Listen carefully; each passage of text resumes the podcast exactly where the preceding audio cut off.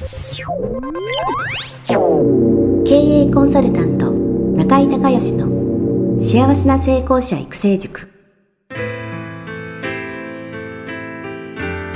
この番組では18歳で起業し6社の社長を歴任した実業家出身の経営コンサルタントであり自ら経営塾を主催する中井孝義がこれまでに1200人以上の経営者の方々の経営相談人生相談に応えてきた。脳科学心理学とマーケティングを活用した独自のノウハウでビジネスと人生のバランスの取れた幸せな成功の実現をお手伝いします。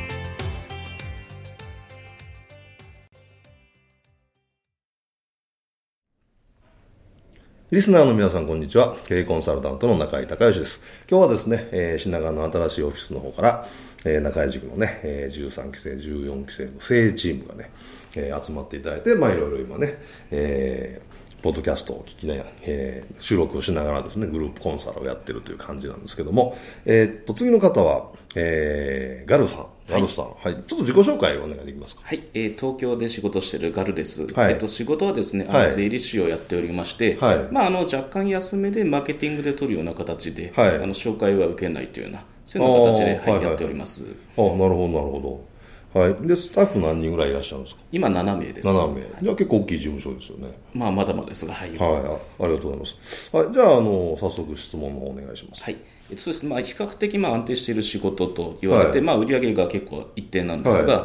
まあそうですね。まあ、で一応、今の状態が、まあ、仕事始めて8年経ちましたので、はい、まあ、今の状態がずっと続けば、まあ、一応ね、そういう子供が学校行ったりとか、はい、老後資金とか、はい、まあ、そういうのには一応困らないようになったのかなとは思うんですが、まあ、ただ逆にですね、あの結構この仕事あのね、例えばあんまりお金払わない人だけど、生きに感じてやりたいと思っても、あんまり楽しくなくても単価高い仕事とかあったりして、社長っていう立場だと、こういうね、安いところは来て高いところやらないと、うん、まあ良くないなっていうことがね、結構出てきちゃいましたと。で、質問の一つ目としましては、は、はい、あのね、あの中井先生あのよくあのセミナーであのもう全然あのいろいろ今後稼がなくてもやっていけるみたいなことを非常におっしゃってて、素晴らしいなと思いまして、あのまあそうですね、金融資産とか不動産が収入とかですね、不動産収入とかがどのぐらいあればね、そういう今言ったような単価とか気にせず、もう自分のやりたいことができるのかというのが一つと、まあ、もう一個がですね、まあ、やっぱりあのちょっとそうですね、まあ、税理士自体はまあ楽しくやってるんですが、はい、やっぱりどうしても今までの人生ですね、はい、なんかまあ食っていくためみたいな、はい。はい、まあ、貧乏結構嫌いなんで、はい、あの、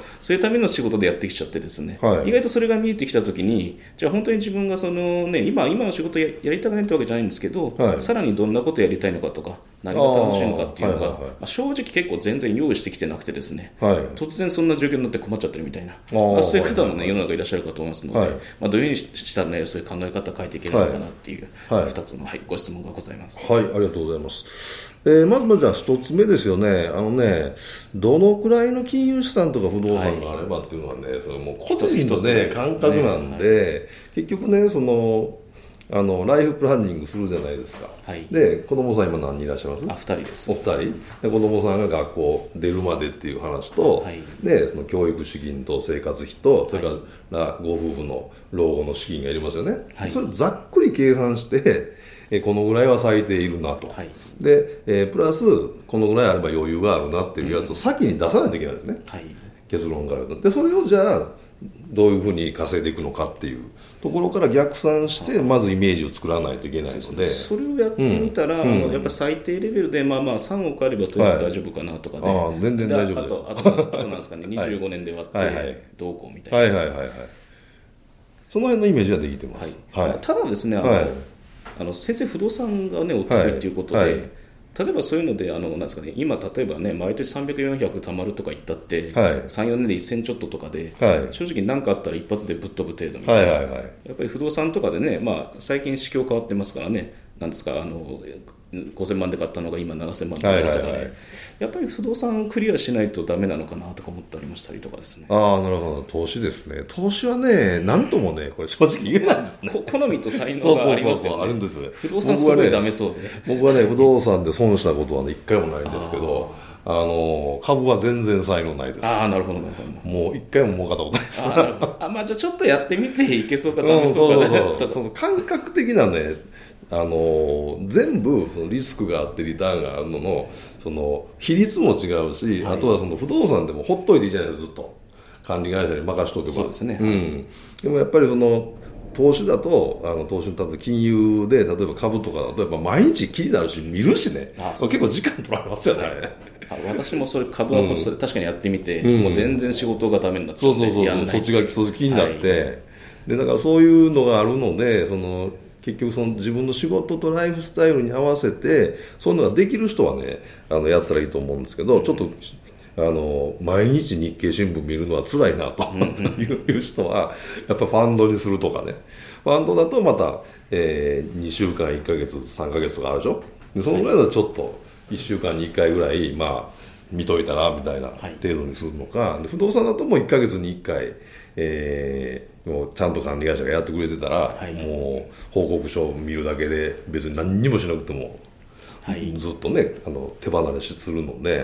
だからその辺のやっぱりあのご自身のライフスタイルとあとはそのリスクをどのぐらい取れるのかっていう話がどこまでねもし万が一、まあ、投資なんで当然リスクもありますから、はい、あのどの辺までだったら自分であの納得できるのかっていうのを考えてやった方がいいでしょうね。なるほど。である程度は分散した方がいいでしょうねあのあのえー、っとそういうまあ株とかそのファンドとかその証券系のものとあとは金とか、はい、ああいうね、えー、ものとでまあ不動産土地っていうことになってくると思いますけど、まあ、この辺のやっぱりこう、えー、ミックスじゃないですかね。うん。まあ、例えば、はい、マンション一棟買いとかでもう借り入れ比率全然低くて利回りすごく良くて、はい。はい、これはもう毎年何2000万ぐらい入って大丈夫だとかなったら、例えばやっぱ心境って変わるんですかねやっぱ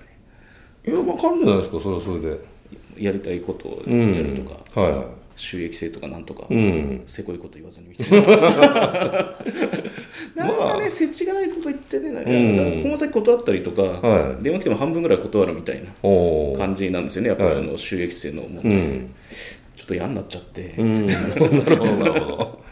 それはでもなんかその仕組みでね例えばそのちょっと話がねちょっと戻ってそもそものその会計事務所の話に戻りますけどそのその収益性の話でその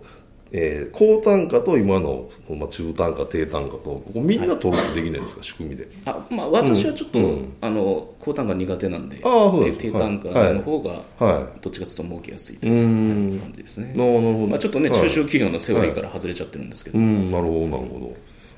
じゃあそうそういうその税理士さんを入れるとかそうできないんですか？税理士さん入れるのは、うん、うち私以外にも2人いまして、うんあ仕事任せる的に。そうそうそうそう高単価用の人。そのご自身がやらなくても。なるほど、うん、まあちょちょっと専門的に変な話になってて恐縮なんですけど、はいはい。はい、まあ、税理士ってあのねすごい手間かかるお客さんとすごい手間かかるお客さんがいて、はいはいでもう全然利益違うんですよね。あそうでしょう、ね、でみんな何も考えないで取っちゃってるわけですよ。はい、でうちはあの楽なとこだけ取ってると、はい。うん、いやいやちょっと最近ですねあの高いお客さんがすごい高いフィーくれるわけじゃなくてですね、その代わり税倍とか3億食らうとかですね、人が結構いて、いや結構大きなとこはやんないっていう方が普通なんですね。あなるほどなるほど結構それトレンドで、はい、あなるほど。あの50億の顧問先よりも5億の顧問先10社ある方が絶対いいみたいな。あそれはそうでしょうね。はなるほど。わかりましたわかりました。結構ですね、単価狙うのは結構今後は大規模なところじゃないときついのかなみたいな。まあ、あとちっちゃい法人がたくさん増えてますからね。あそれもあります、皆さんね、2、30万ですぐ会社作っちゃうんで、そっちをやってる方が。ああなるほどなるほど。わかりましたわかりましたまあじゃあいずれにしてもその会社の方を伸ばすってことになれば、はい、やっぱり税理士さんもっと入れてっていう。そうですね、ね、規模拡大ですよね。あただそういう結構特殊な考えしてるんで、うん、結構人の気持ちが分かんなくて、はいはい、職員育てる時マネジメントが苦手っていう。ああ。なるほどなるほど。それはもうマネージャー入れないとダメなんじゃないですか。マネージャー自体を雇って、うんうんあのだから例えば病院だったら、はい、あのドクターが理事長で事務長いるじゃないですか。ドクターはもうその、ね、お医者さんの教育しか受けてないからお金なんか見た触ったことないから、うん、しそれこそまさにその職人さんなんでだから事務長が全部仕切るじゃないですか。なるほどそういう、まあ、大きくしようと思った話ね、うん、院長と事務長の間にはそれやっぱりかなり信頼関係あるんですよね、ないと、うん、ですよね。で院長はその事務長とだけそれで頑張ってみて、そうそう。まあ、あとはですねそ医療の体制とかねそういう。のは多少考えるでしょうけど、基本はそういう流れですよね、うん、であとは自分が職人さんお医者さんとして専門の分野をでやるっていう、うん、うん、だからちょっとそういうのも考えもし大きくするんだったらね。そうですね。あの考えられたらいいと思いますね方法論としてはね、はい、はい。で、えーと、2つ目のやつですね、えー、何がやりたいか、ちょっと今、えー、わからない。ある程度軌道には乗って安定してるけど、ちょっと踊り場状態ですかね。そうですね、えー、それは仕事の方ですか？プライベートの方ですか？まあ両方なんですけど。両方。両方何がしたいかわからない分かんないまでいかないですけどね、うん、あのこうなったらすごい楽しいとかが、うん、まあ、模索中というのが正しいところですかね。なるほどな。るほどじゃあねあの中塾入るとあのマジックリストっていう願望実現とタイムマネジメントしながら願望実現するあのスキルがあるのでそれはお伝えしますけれども、はい、とりあえずねあの、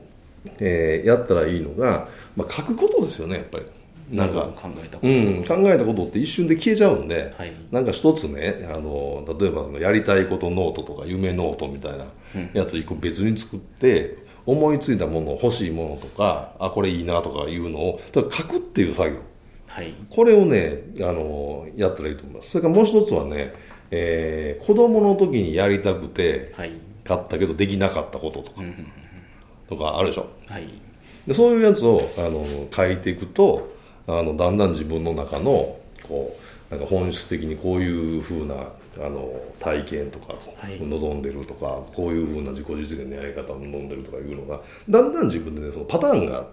絶対あるんでどなたでも。自分の好きなパターンみたいな、うん、あると思うんであのとにかく思いついたやつを書くっていうのとなんか子供の頃とか若い時にやりたかったけど我慢したとかできなかったみたいなやつを思い出して書くっていうのをなんかねやりたいことノート一冊作ってやられると多分ねそれずっと毎日やってるとちょっとずつでいいんで,、あので1か月2か月でだいぶ出てくると思いますよ。なるほど。うん。わかりました。はい。それぜひねあの今あの会社の方ね経営が安定しているということなんでぜひそれをやられると。まあこうなんかワクワクしますよね。そうですね。はい。それ考えてるだけで。でワクワクするとさらにこうワクワクすることがまたイメージしたり出てくるんであのそれ継続的に1日にもう、まあ、5分ぐらいでもいいんで、はい、あの毎日やるのすごい大事なんですよ、だからなんかスケジュールにも入れて1日5分でもいいからそのやりたいことノート何か書くっていうね。なるほど。いうその作業をずっと続けていってください。はい。はい。はい、えー、今日は、えー、ガルさんにね、えー、登場していただきました。ガルさんありがとうございました。ありがとうございます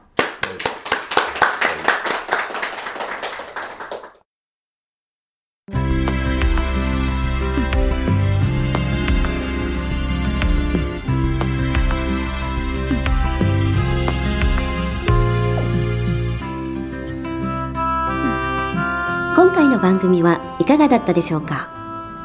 あなた自身のビジネスと人生のバランスの取れた幸せな成功のための気づきがあれば幸いです。なお、番組ではリスナーの皆様からの質問をホームページの受付フォームから募集しています。また、全国各地から900名以上の経営者が通う中井隆義経営塾幸せな成功者育成6ヶ月間ライブコースに関する情報はホームページをご覧ください。では、またお耳にかかりましょう。